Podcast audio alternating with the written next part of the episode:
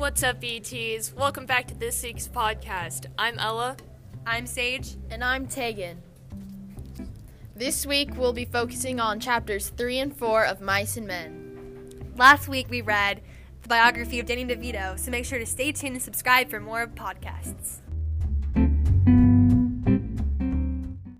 Alright, so this week we're going to do something a little different. We're going to start off with a summary, go into a thematic approach to the chapter, jump right into a Lectio Critica, and then finish it off with a bang with our wishes for the characters.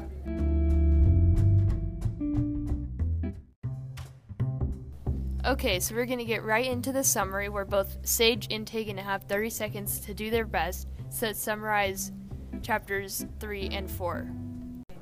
Okay, ready, Sage? Yep. All right, three, two, one, go. Lennie is happy that George allowed him to have a puppy. George and Slim start talking in the barn and become friends. Carlson wants to kill Candy's dog because it's old and like in pain and suffering, and so Candy allows Carlson to kill the dog. Candy offers money for the farm, which is George and Lennie's dream, and then Lennie and Curley get into a fight, but Curley breaks his hand. And then Lennie wants to go into Crooks' room, but Curtis doesn't want him to go in because Five, it's not fair. And four, then and then um, three, the wife complains because two, Curley and one. Lennie Almost there.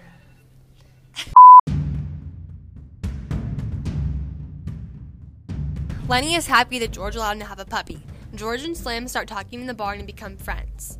Carlson wants to kill Candy's dog because it's old and like in pain and suffering, and so Candy allows Carlson to kill the dog. Candy offers money for the farm, which is George and Lennie's dream, and then Lennie and Curley get into a fight, but Curley breaks his hand. And then Lennie wants to go into Crooks' room, but Curtis doesn't want him to go in because it's not fair. And then and then um, the wife complains because Curley and uh. Lennie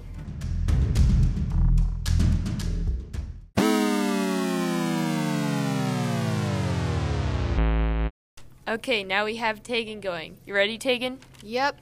Three, two, one.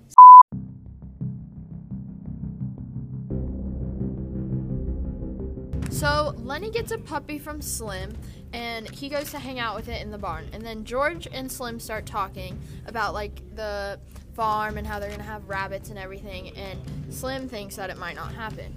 Carlson wants to kill Candy's dog because Candy's dog smells really bad. And Candy wants in on the farm too. So Candy offers up money for it. Lennie and Curley get into a fight because Curley Five, thinks Lennie's laughing at him. Then Lennie goes three, to Crooks' room and they talk, two, and then the tart complains.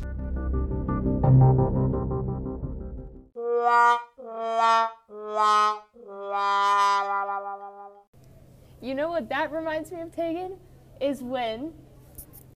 Throughout the book, loneliness and isolation are key points that develop the tone and characters.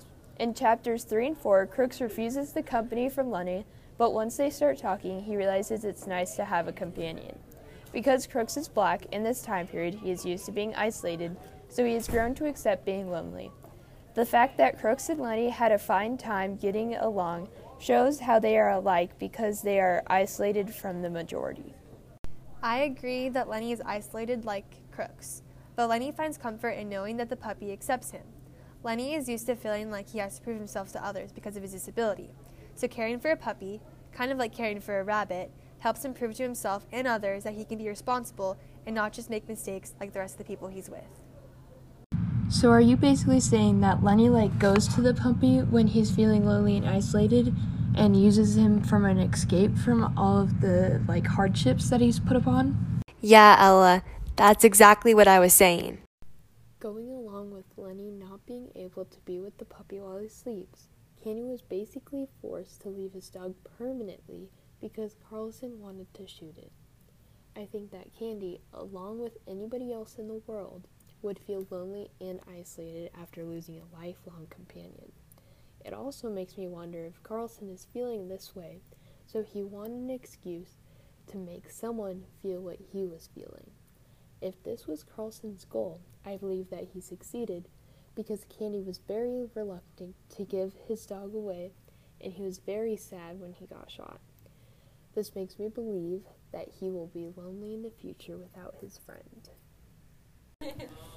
I think that one quote that supports the theme of loneliness and isolation is on page 68. when Crooks said, "'Cause I'm black. They play cards in there, but I can't play because I'm black. They say I stink. Well, I tell you, you all, you stink to me." This quote is stated when Lennie just entered Crooks' room, causing him to be confused. Crooks then went off about how he gets left out of things and showing how lonely he is. So, Tegan, what is the author's tone in this quote, and what is he trying to say? So, the author's tone is very sorrowful yet angry, and it shows that Crooks, like his thinking, is that he's kind of done with being left out, and he has this feeling of like isolation because he can't hang out with everyone else when they go do the common things that they would do in this time. You know what? This reminds me of a time last year when I joined the fifth hour volleyball team and I didn't know anybody because everybody was so much older and better than I was. So I was feeling lonely in that time and I was feeling a little angry because I didn't know who to talk to. Sage, how does this quote inspire you? This quote makes me want to like never leave anybody out and make sure there's never a situation where anybody's left out because it's never a good feeling to feel left out and I wouldn't want to feel that way. Another quote that describes loneliness is on page 40. The quote is Used to play jokes on him because he was too dumb to take care of himself, but he was too dumb to even know he had a joke played on him. George is recapping how he met Lennie and how they became friends. George used to just like him because he was dumb and would do whatever he told him to. But eventually, he began to like him because of his kindness and genuine sweetheart.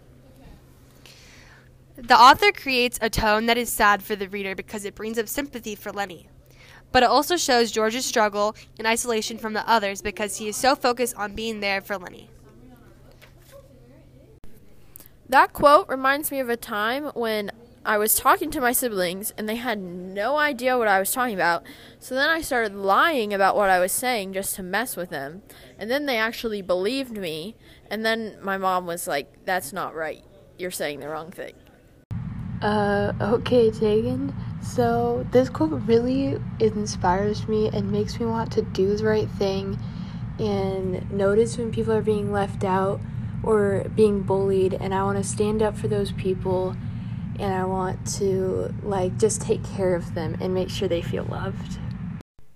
Going back to when we were talking about how Lennie uses the puppy as an escape from hardships, I found the perfect quote that I think will show the audience what we were talking about. Steinbeck says on page 43 Give 'em to me, George. I'll take 'em back. I didn't mean no harm, George. Honest, I didn't. I just wanted to pet 'em a little. This took place after Lennie had first met the puppy and wanted to be with it all the time. George would not let Lennie sleep with it, however, because he claimed that it would die without its mother. Lennie is upset about this, but he finally gives in and has to deal with being isolated in his bed by himself. In this passage, Lennie has a whiny yet saddened tone to his voice. You can tell that he really wants to keep the puppy overnight, but he also knows he has to listen to George, so he finally gives in and lets the puppy go in the barn overnight with its mom. Oh, Ella, that reminds me of one time when I was really little and I got my first pet it was a dog, and I just could not leave it alone. I wanted to be with it 24 7 every single day for the rest of my life. And I remember my parents were like, okay, it's time to go to bed. And I would say, no, no, no, I can't leave the puppy. I have to stay with the puppy. And so that just really reminded me of my childhood, and I can relate that to how Lennie never wants to leave his puppy. You know what, Tegan? This inspires me to be more considerate of my sisters. Whenever they follow me around, I usually get so annoyed, but they're probably bored and just want some companionship.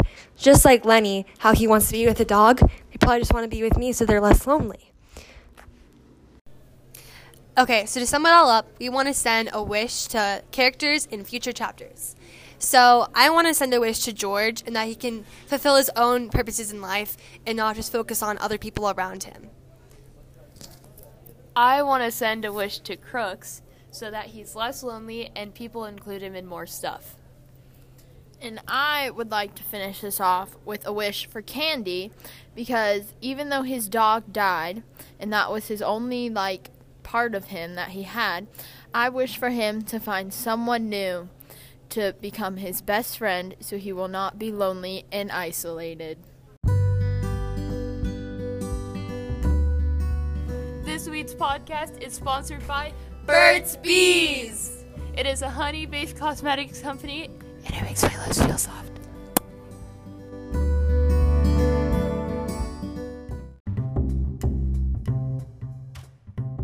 Thank you for listening to this week's podcast. Please subscribe if you haven't already. Next week's focus will be on Danny DeVito's biography number two. Peace out, ETs!